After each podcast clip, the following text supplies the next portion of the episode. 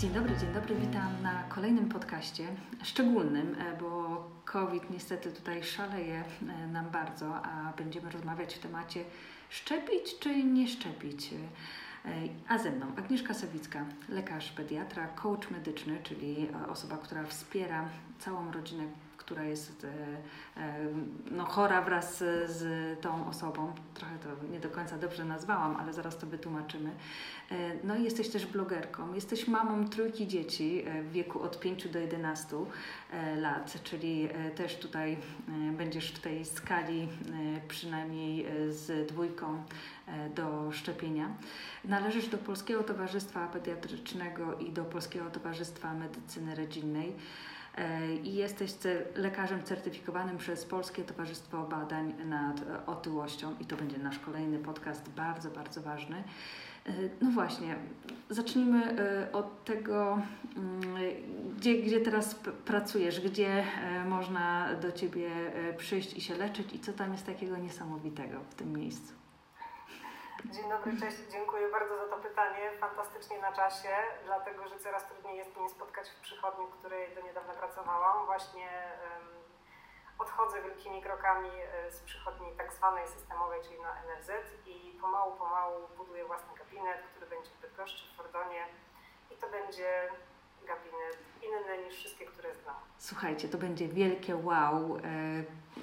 Każda e, świeżo upieczona mama znajdzie tam nie tylko miejsce dla swojego maluszka, e, ale też e, zaopiekujesz się nią tutaj kompleksowo. Powiedz coś więcej, bo to tak bardzo skromnie powiedziałaś.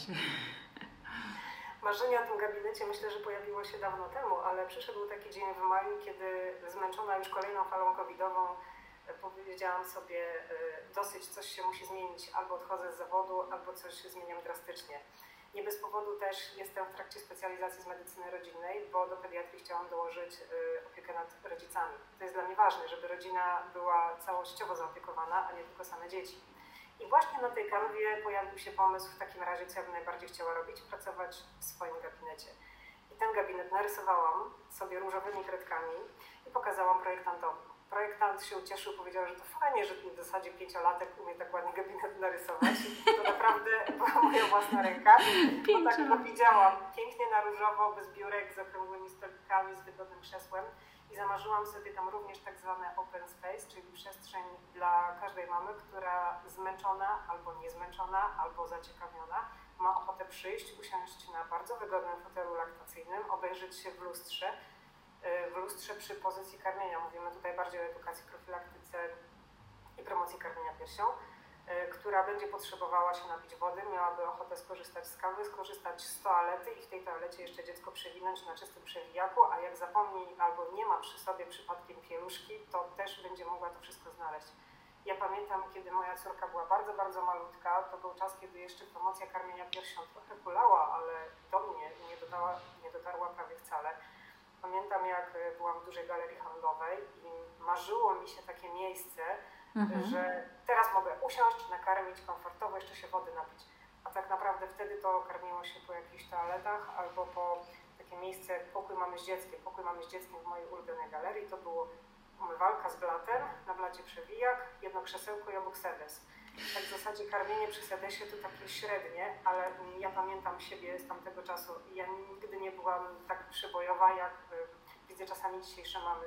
Naprawdę podziwiam wszystkie mamy za odwagę i za to, co się dzięki postawie wielu mam zdarzyło przez ostatnie co najmniej 10 lat.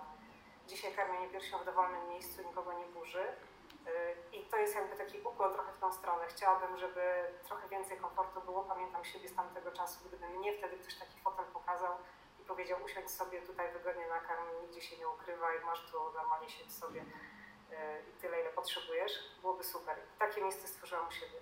Właśnie taki jest, takie będzie wejście do mojego gabinetu. Oprócz tego, że będzie mieć szybkie diagnostyki, będzie nas dwoje pediatrów, będzie bardzo przyjaźnie. W naszym gabinecie każde dziecko jest najważniejsze to bardzo ważne są też mamy. No właśnie, tak e, bezpiecznie można się poczuć e, w tych Twoich e, gabinetach, bo to nie będzie tylko jedno, jeden gabinet. A coach medyczny, wspierasz całą rodzinę. W, w jakich sytuacjach? Na, na, czym to polega?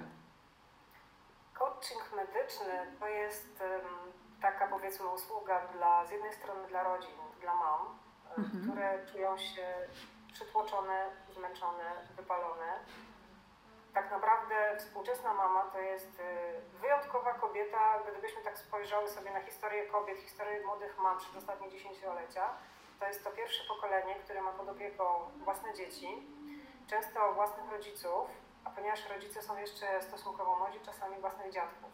Mhm. I to właśnie one często stają się opiekunkami. Nagle okazuje się, że nikt Cię nie przygotowywał do takiej roli opiekunki, a tu pod opieką masz e, podopiecznych tak naprawdę. Musisz zarządzać sprawami, do których Cię żadna szkoła nie przygotowała, nikt Cię nie nauczył, a do tego masz takie olbrzymie poczucie, że jesteś tym wszystkim osamotniona. I nagle myślisz sobie, rany, jestem z tym wszystkim sama, już nie daję rady, nikt mi nie pomaga, nikt się mnie nie pytał, czy ja tego chcę, wszystko na mojej głowie bardzo łatwo jest wpaść, no powiedzmy to, wypalenie zawodowe. No mhm. może nie jest to związane z zawodem, ale moim zdaniem mamy i w ogóle rodzice dzisiaj mają wypalenie zawodowe. I coaching polega na tym, że decydujesz się na pewną zmianę. Coach towarzyszy Ci w tej zmianie i wspiera Cię, podaje Ci różne narzędzia do tego, żebyś zaczęła sobie w tym wszystkim lepiej radzić. Od razu tu powiem, coaching i psychoterapia to są dwie rzeczy, które się wykluczają wzajemnie. Czyli jeżeli ktoś wpada w depresję, ma problemy emocjonalne, psychiczne inne zaburzenia, idzie na psychoterapię i się leczy. Natomiast coaching jest dla osoby, która jest zdrowa i która potrzebuje takiego pewnego wsparcia w zmianie. W tu i teraz. Coach mhm. mogę doprowadzić do tego, że ta mama znajduje sobie wsparcie, organizuje sobie pomoc, ma czas na odpoczynek i wie, jakie jest dla niej ważne, że ta opieka nie jest tylko i wyłącznie na niej skupiona i że w sytuacji, w której się znalazła, ja jej nie zabiorę tych podopiecznych, nie zdejmę z niej ciężaru, ale ona swoją zmianą może doprowadzić do tego, że sobie bardzo dobrze w tym radzi. No właśnie, bo tych e, sznurków, tych e, wszystkich rzeczy do ogarnięcia jest bardzo dużo. E, my teraz skupimy się na mamie i dziecku, ale pamiętamy o tym, bo sama też jestem nie tylko mamą, że wspieramy swoje babcie, mamy w tym na przykład, żeby podjąć decyzję, czy szczepić się, czy nie szczepić. I to my jesteśmy takim edukatorem, osobą, która niesie informacje, bo przestrzeni e, lekarz, pacjent e, e, no nie ma aż tyle czasu w przychodniach na NFZ, żeby wyedukować i wytłumaczyć, dlaczego to jest takie ważne. No i zacznijmy od pytań. Czy powinniśmy szczepić dzieci na COVID, przeciwko COVID-19? Gdyby to była moja opinia, powiedziałabym od razu tak, szczepić. Natomiast rodzice się wahają i mogą mojej opinii nie przyjąć i wtedy zawsze bardzo proszę odpowiedzcie sobie na pytanie, czy chcemy narażyć dziecko na chorobę, czy nie. Po prostu. Jeżeli chcę, żeby dziecko się nie zaraziło albo przyszło bardzo łagodnie, to szczepię. Jak chcę, żeby chorowało ciężko, to nie szczepię. Moim zdaniem wybór jest oczywisty. E, wiesz, wybór jest oczywisty i ja też e, mam podjętą decyzję, że jak tylko e, będzie można, to mój jedenastolatek zostanie zaszczepiony i czekam na to z utęsknieniem. A mm, wiesz, że wiele osób ma mnóstwo obaw i przejedziemy przez wszystkie te obawy. Zacznijmy od tego, że od którego e, roku życia rekomendowane jest szczepienie, te, które teraz wejdzie? szczepimy dzieci od 12 roku życia. 12 rok życia to jest e, po 11 urodzinach. Tak A od połowy grudnia e, będziemy szczepić dzieci od... Po piątych urodzinach. Mhm. Okej. Okay. Czy istnieją jakieś przeciwwskazania do podania szczepionki dziecku? Przeciwwskazania są ogólne, tak jak we wszystkich innych szczepieniach, przeciwwskazaniem trwałym jest reakcja anafilaktyczna po poprzedniej dawce. Mhm. Natomiast przeciwwskazania czasowe wynikają z aktualnego stanu zdrowia, czyli jeżeli jest zaostrzenie choroby przewlekłej, jak na przykład astma skrzelowa, albo jest ostra infekcja przebiegająca z gorączką, to odracza się to szczepienie do czasu ustąpienia objawów. I w zasadzie to są jedyne przeciwwskazania. A jeżeli na przykład dziecko było wcześniej zaszczepione e, przeciwko grypie, to jest jakiś czas e, takiej karencji, zanim będzie podana szczepionka przeciwko COVID? Ogólnie uważa się, że w dowolnym czasie. I dowolny czas to jest zarówno 5 minut, 2 dni, jak i 7 miesięcy. Zwyczajowo większość punktów szczepień, większość pediatrów mówi o dwóch tygodniach. To jest nie dlatego, że jest taki wymóg i że to tak na sztywno trzeba, bo dwa tygodnie nie wolno, tylko chodzi o to, żeby uniknąć ewentualnego nakładania się niepożądanych odczynów poszczepiennych. Ja na przykład przyjęłam trzecią dawkę szczepionki y, tydzień po szczepieniu przeciwko grypie i to też jest jak najbardziej dopuszczalne. Więc jeżeli mamy taką możliwość, że się szczepimy na przykład po pięciu dniach albo wcale, to się zaszczepmy po pięciu dniach. E, są osoby, które mają dzieci tak zwanych alergików. E, czy one powinny być e, zaszczepione w punkcie szpitalnym, czy jakaś dodatkowa ochrona tutaj powinna być wskazana? Nie, jeżeli to nie jest alergia na składnik zawarty w szczepionce, czyli w tej chwili to byśmy myśleli o tym polipropylenie, który jest zawarty w szczepionce mRNA, to w zasadzie nie ma takich zaleceń, nie jest to potrzebne. Ja pamiętam pierwszą pacjentkę, którą ja zaszczepiłam przeciwko COVID-owi. E, na dzień dobry się pytam, pierwsza, która weszła, pytam się o alergię uczulenia, to była dorosła osoba i mówi, że tak, w dzieciństwie miała zapaść po penicylinie. E, I wtedy to były pierwsze dawki. My jeszcze tak e, byliśmy bardzo ostrożni, także musiała być gdzieś adrenalina w pogotowiu przygotowana. Myśleliśmy o lekach antyhistaminowych. Teraz już wiemy, że się w zasadzie nie ma wskazań, żeby je podawać.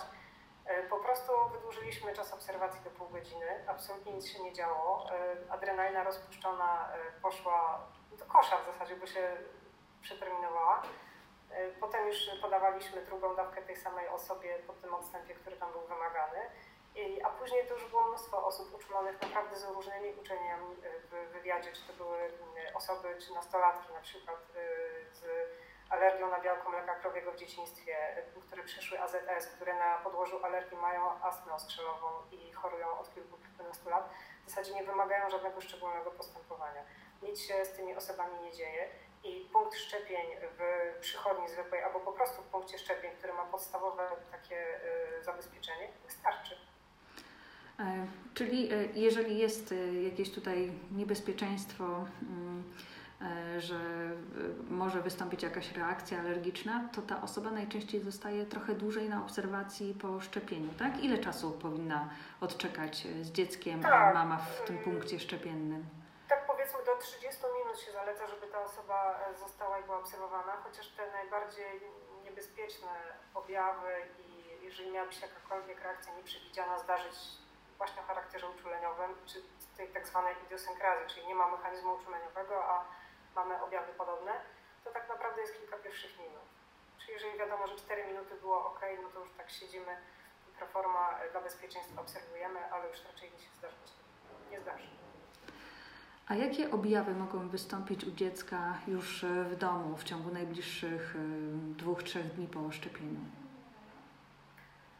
Podobnie jak u dorosłych, będą przede wszystkim bóle kończyn. To chyba był najczęściej zgłaszany objaw po szczepieniu. Mhm. E, ból ręki, taki na serio odczuwalny, konkretny. Taki, że aż nie Może... można się położyć na tą no, dłoń. No, naprawdę, to, to rzeczywiście było troszeczkę mocniejsze nawet niż w pneumokokach. Mhm. To, co, to są tak, tak jak w każdym szczepieniu, objawy miejscowe, czyli zaczerwienienie, ból, obrzęk, miejsców płucia, tylko osłabiona ręka i objawy ogólne, czyli dreszcze. Dreszcze to nie są przy każdym szczepieniu, to tutaj te szczepionki przeciwko COVID-owi się trochę różnią, bo dreszcze przynajmniej dla dorosłego są takim dosyć e, bardzo nieprzyjemnym objawem. E, może być gorączka, bóle głowy, bóle głowy dosyć często zgłaszane, e, rzadko kiedy nudności, wymioty, w zasadzie to wszystko. Gorączka, bóle głowy możemy podać dziecku ibuprom albo w jakiś... Albo paracetamol. Albo paracetamol. Mhm. W odpowiednich dawkach i to już możemy zrobić bez szczegółowych konsultacji, czy... Tak, nie trzeba się z, z tego tytułu konsultować. Zawsze zalecam, żeby się sporo napić, bo czasami te bóle głowy wynikają po prostu z odwodnienia, ze stresu, ze wszystkiego, szczególnie młodzieży. To tak się zdarza. E, te szczepienia, e, przynajmniej dla tej grupy dzieci od szóstego, od piątego ukończonego roku życia, e, dopiero wchodzą w Polsce. Czy gdzieś są inne kraje, gdzie już mm, sprawdzono, czy jakie to ma skutki? Czy to jest po prostu tak szybko wprowadzane, że no nie było tego czasu na badania? Badania cały czas trwają wiesz, zastanawiam się nad tym pytaniem, bo nie wiem, czy już ktoś wprowadził prostu nie wiem, czy już ktoś wprowadził tak, że ma normalnie w kalendarzu yy, jako szczepienie zalecane w tych młodszych grupach wiekowych. Natomiast wiem, że badania trwają, dlatego że moje własne dzieci, cała trójka w wieku od 5 do 11 lat jest w badaniu klinicznym i prawdopodobnie dostała szczepionkę. To znaczy jest to randomizowane z podwójną, yy, z tą, z, yy, podwójnie ślepa próba randomizowana placebo. Mhm. Yy, więc nie wiem, dopóki nie będzie zakończone badanie, nie wiem, co do końca moje dzieci dostały, czy to była ta szczepionka przeciwko COVID-owi, czy inna. Yy, natomiast te badania jeszcze się nie skończyły. To były jedne z pierwszych, więc yy, część z nich trwa. No tak, tyle mogę powiedzieć. Okej, okay. to powiedzmy trochę więcej o tym, bo jesteś osobą, która zgłosiła się, e, zgłosiła swoje dzieci do tego, żeby wzięły udział w szczepieniu. E, być może zostały zaszczepione przeciwko COVID-owi, być może to była ślepa próba, czyli e, dostały placebo, tak? I na czym to polega? Czy każda osoba w kraju mogła się zgłosić i na czym to polega? To jest fajna ciekawostka. Wiesz co, dobre pytanie. Nie wiem, ponieważ ja dostałam taką propozycję od ośrodka. W Bydgoszczy jest ośrodek, dosyć chyba znany bydgoszczankom, w którym różne badania kliniczne co pewien czas się przeprowadza. Zresztą badania co do szczepień w Bydgoszczy w tej chwili są chyba dwa, właśnie szczepienia przeciwko COVID-owi i drugie to są szczepienia przeciwko pneumokokom. I te ośrodki często po prostu informują o tym, że teraz teraz prowadzą badania. Akurat w tym badaniu to e, myślę, że dostać się mógł każdy, ale to było czasowo dosyć rygorystyczne. E, to były mniej więcej dwa tygodnie na to, żeby się zgłosić. I ja akurat od znajomych się przypadkiem dowiedziałam o tym i udało mi się zgłosić w terminie, ale tydzień później już na przykład nie było miejsca, dlatego że liczba pacjentów, którzy zostają zakwalifikowani, ona jest ograniczona w pewien sposób to jest ograniczona wiekowo. I akurat ja miałam to szczęście, że moje dzieci wiekowo pasowały do y, grupy, która akurat była y, rekrutowana, ale gdyby na przykład nie było rok młodszy któryś z moich dzieci, to już by nie były w tym badaniu. I to jest tak rzeczywiście, no nie ma ogłoszeń na ten temat w internecie czy w prasie, mhm. ale trzeba wtedy pytać pediatrów. Pytaj swojego lekarza, mamo, tak? Lekarza, pediatry. Nie wszyscy mhm. pediatrzy może też są tak szeroko zorientowani, ale na przykład w Bydgoszczy akurat najmocniej e, zorientowane są mamy, które rodzą na y, szpitalu Biziela. Mhm. Y, tam dosyć dużo lekarzy wie na ten temat i na przykład sami proponują, że tu mamy taki czy taki projekt badawczy, że można wziąć udział na przykład w wprowadzeniu nowej szczepionki. E, i wiem, że tam e, stamtąd jakby taka kolebka, więc e, jeżeli tam mamy do czynienia z tamtymi lekarzami czy tamtejszych neonatologów się chcemy zapytać, to chyba dla Bydgoszczan to będzie najszybsza droga.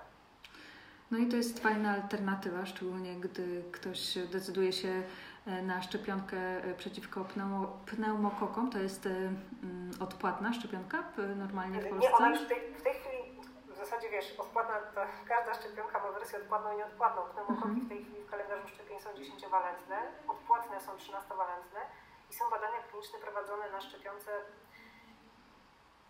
więcej walentne, 15 albo 20, już w tej chwili nie wiem. Mhm. E, I cały program, ponieważ e, to musi być bardzo pod kontrolą, więc jest ułożony cały program szczepień ochronnych, to znaczy, że rodzice dostają te wszystkie szczepionki, które są wymagane, jakby dostają w ramach tego badania. Czyli jest im refundowane wszystko to, za co gdyby chcieli dzisiaj skorzystać z tych powiedzmy nowszej generacji szczepionek, musieliby zapłacić, a w ramach badania oni po prostu wszystko dostają i mają własne schematy ułożone i wszystko jest kontrolowane w tym momencie. Moim zdaniem to naprawdę warto z tego skorzystać. I wiem, że e, rodzice szeroko taką propozycję dostają.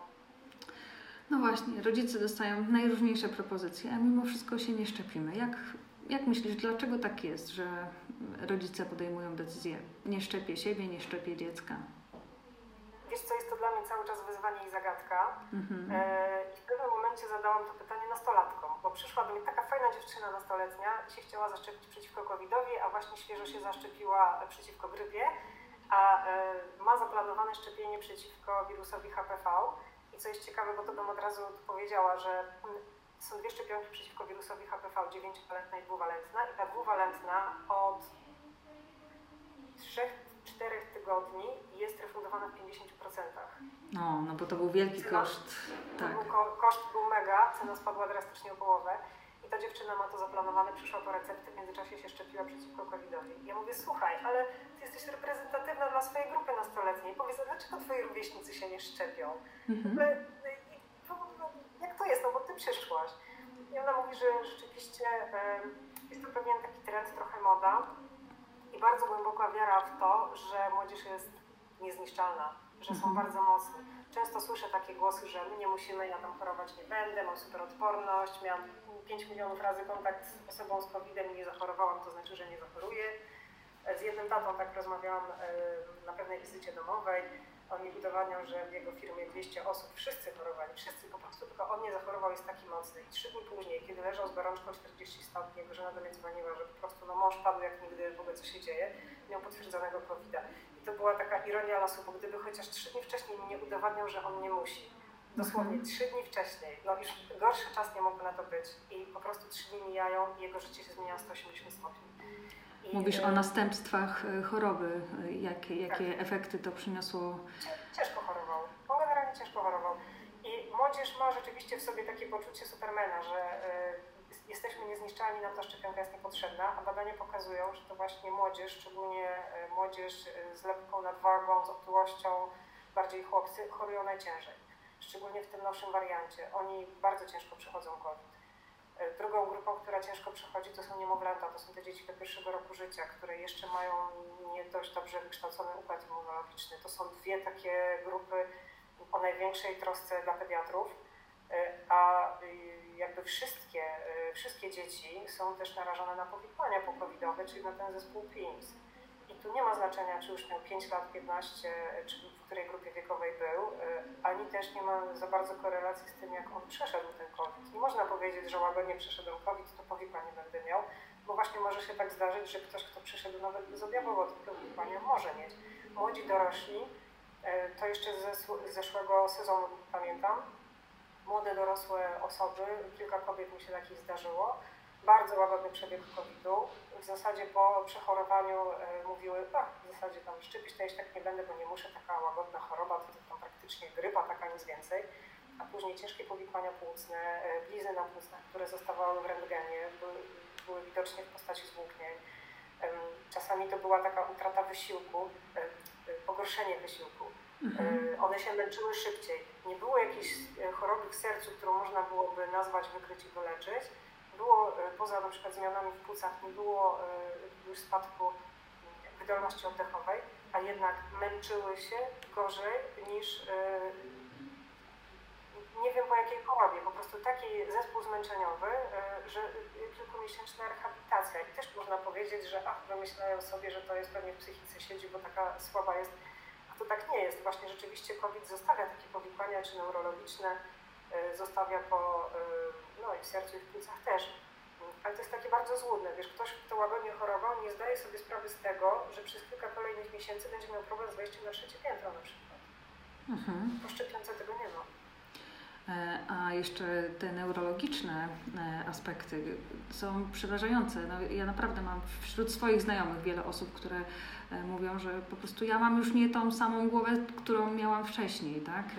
Tak, tak neurologiczne to są właśnie te z głowy, gdzie myślimy nerwowy, czyli tak zwana mgła pokowidowa. Tak. To są zaburzenia z koncentracją uwagi, zaburzenia pamięci, czasami jakieś rozkojarzenie, ale to też jest obwodowy układ nerwowy, czyli różnego rodzaju bóle, parestezje, przeczulice w kończynach. Mam pacjenta, który się rehabilitował, był kilka miesięcy na rehabilitacji, bo miał takie bóle w kończynie górnej, że lewą ręką nie był w stanie kubka z herbatą trzymać. Młody, wysportowany facet bez obciążeń chorobowych żadnych. Teraz się będzie szczepił. Czy w Twoim gabinecie było e, jakieś dziecko, które było chore na COVID? Kilku, tak, tak. W jakim Część wieku to było? Mhm. W różnym. Myślę, że część z nich nie zidentyfikowałam, a część, spora część z nich po prostu, kiedy zostały skierowane na testy, była taka informacja zwrotna, o super, oni byli e, z COVID-em. No to już wiem, że miałam kontakt w różnym wieku. Bardzo mhm. różnym wieku. Najmłodsze dzieci, z którymi się spotkałam, to były niemowlaki. No właśnie, ale niemowlaków nie możemy szczepić. Czy w jakiś inny sposób możemy tutaj uchronić je przed COVID-em? Siebie, siebie, przede wszystkim siebie, do tego babcie, dziadków y, mamy w ciąży. I mamy w ciąży to jest ta grupa, która może zaszczepić się już w ciąży, myśląc o tym, w jaki sposób i ile przeciwciał poda dzieciom. Mamy często mówią, że y, zaszczepią siebie jak urodzą, to wtedy w okresie laktacji będą miały przeciwciała i przekażą dziecku. To jest super myśl, y, jeżeli myślimy o tym, że czy się zaszczepić w ogóle, czy, czy się nie zaszczepić. No jak już ma, y, chcą się mamy zaszczepić, to już niech to zrobią w okresie laktacji super, bo przekażą przeciwciała w klasie IgA tylko. Jeżeli chcą uchronić bardziej, to jest lepiej zaszczepić się jeszcze w ciąży, dlatego że w ciąży przechodzą przez łożysko przeciwciała w klasie IgG. Są dosyć mocniejsze niż tylko wydzielnicze IgA z mlekiem. Czyli jak się zaszczepią mamy jeszcze w ciąży, to mogą przekazać dzieciom przeciwciała IgA, zaszczepią się jeszcze dwiema dawkami i potem po porodzie przeciwciała w klasie yy, przez łożysko IgG i potem przeciwciała w klasie IgA z mlekiem, czyli te wydzielnicze. Czyli największa ochrona dla dzieci. To wtedy, kiedy mama się zaszczepi w ciąży. E, mama i nie tylko mama, tak jak podkreśliłaś, e, dziadkowie, e, partner, cały dom, tak? Całe otoczenie. Powiem Ci, że zaskoczyła mnie postawa dziadków i seniorów, -hmm. dlatego że jest to grupa, która, jeśli chodzi o szczepienia przeciwko COVID-owi, najlepiej odrobiła tą pracę domową. To jest ta grupa, która najliczniej się zaszczepiła i to są osoby, które jakiekolwiek nie mają poglądy na temat szczepień, to przeciwko COVID-owi jeden za drugim przychodzili się zaszczepili. I żebym ja chociaż o powikłaniach słyszała po szczepieniu, oni w zasadzie nie mieli nic, rzadko który w ogóle gorączkę miał. To jest też inna sprawa, że trochę inna jest odporność w tym wieku, ale postawa dziadków, yy, dziadków, którzy to dzisiaj dziadkowie zachęcają młodych rodziców, żeby się zaszczepili, to mnie zaskoczyło. Naprawdę jestem pełna podziwu dla tych dziadków dzisiejszych, bo yy, to oni tu zrobili kawał dobrej roboty i oni zachęcają rodziców do tego, żeby poszli w ślady. No właśnie, no to idźmy w ślady tutaj wszystkich i e, spróbujmy się jak najszybciej zaszczepić. E, czy to jest jedna szczepionka, która jest podawana dzieciom?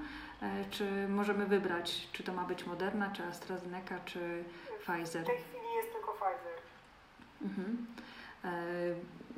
I, i, I jakoś specjalnie idąc na szczepienie musimy przygotować dziecko, czy po prostu chodzi tylko o czas, miejsce i, i idziemy?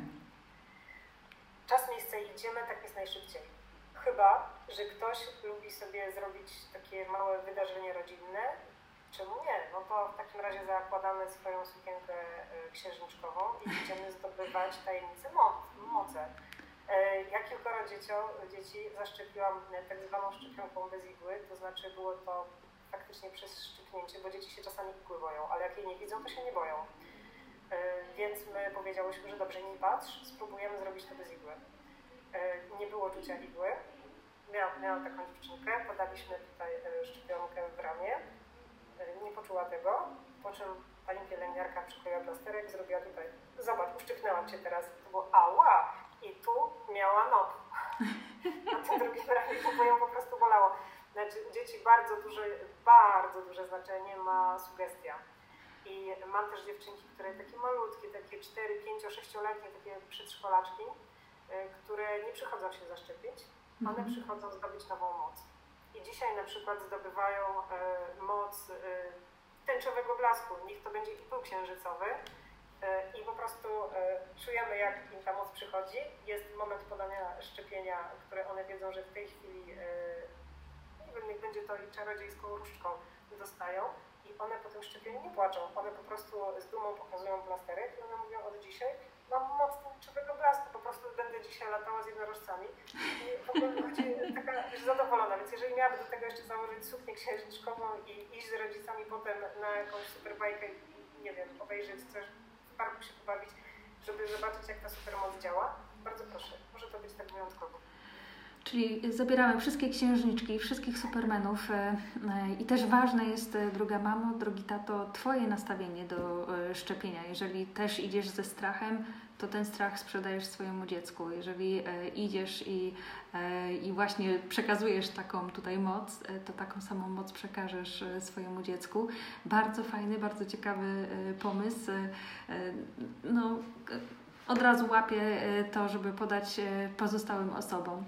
E, Agnieszko, to na koniec, bo wiemy, że to jest niezmiernie ważne e, i e, ja jestem przekonana do tego, żeby szczepić i cała rodzina moja tutaj idzie właśnie tą drogą.